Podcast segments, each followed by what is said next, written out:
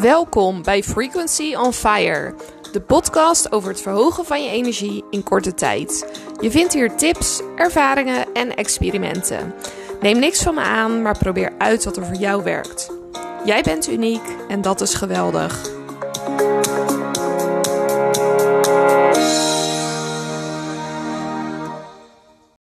Vandaag wil ik het met je hebben over een onderwerp wat je waarschijnlijk niet zal verwachten. Waarom het heel goed nieuws is als je je leven een, als beoordeling een onvoldoende zou geven.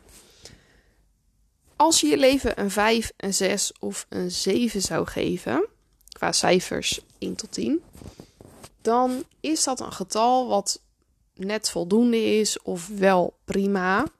Maar dat is vaak zo comfortabel dat je niet geneigd bent om iets te doen aan de problemen of de dingen waar je tegenaan loopt. Ook ben je dan misschien minder geneigd om hard voor je dromen te gaan.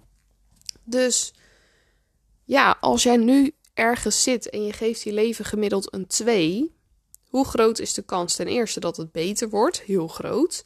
En ten tweede, hoe gemotiveerd ben je dan om er iets aan te gaan doen? Waarschijnlijk super gemotiveerd. Waarschijnlijk ga je alles uit de kast halen alles aangrijpen en alles doen wat je kan om het beter te maken. Dus als je helemaal in de put zit, als je denkt, nou, ik vind mijn leven op dit moment helemaal niks, dat is vaak serieus een beter beginpunt dan het punt waarop je het wel prima vindt. Ik ken zoveel mensen die dingen wel prima vinden en de kans dat die iets gaan veranderen is gewoon best wel klein. Want het is comfortabel en veranderingen kosten tijd, kosten energie, in sommige gevallen geld. Dus dan ga je dat niet zo heel snel doen. Dus vind je alles helemaal shit, dan is de kans gewoon echt heel groot dat je er makkelijk iets aan kan gaan doen. Nou, tot zover deze mini pep talk. Ik heb hier ook verschillende voorbeelden van. Um, stel nou dat je een hond ziet en die hond die ligt in zijn mand.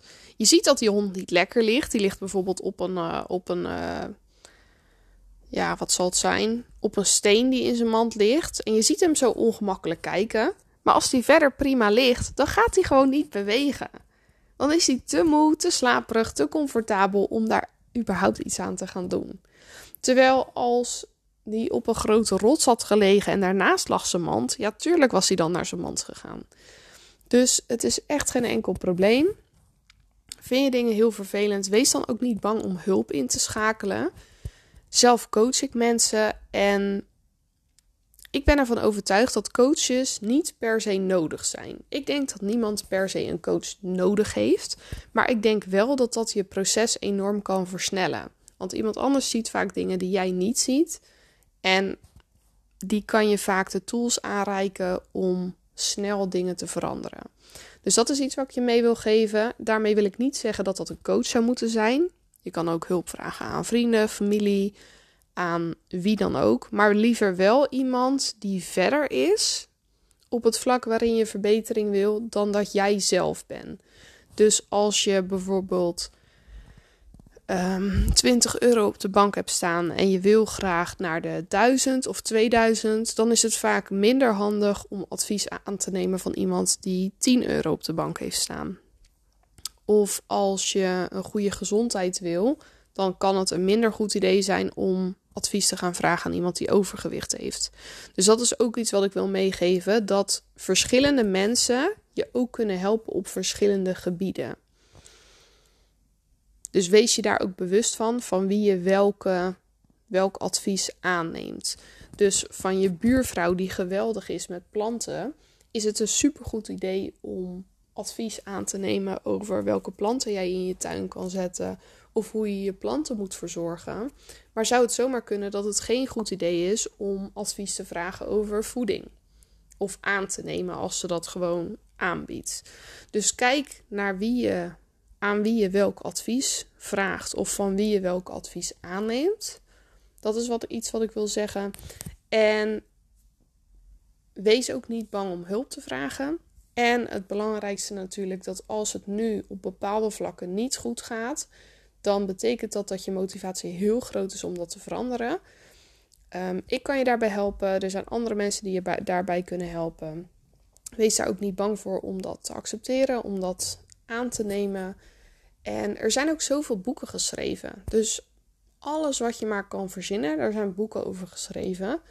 Uh, ook luisterboeken als je lezen niet zo fijn vindt. Dus ja, denk sowieso nooit dat je de enige bent. En neem alle hulp aan die je nuttig lijkt. En van mensen die dus verder zijn dan waar jij bent. Dus dat was wat ik vandaag met je wilde delen. En ik wens je een super fijne dag. Wat super leuk dat je luisterde naar de podcast. Als je meer wil, heb ik nog iets superleuks wat er aankomt. In februari gaan we beginnen met het programma From Force to Flow.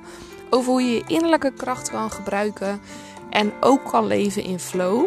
Heel vaak is het of het een of het ander en we gaan het gewoon allebei doen. Duurt vier maanden. Wil je er meer over weten? Stuur me een berichtje.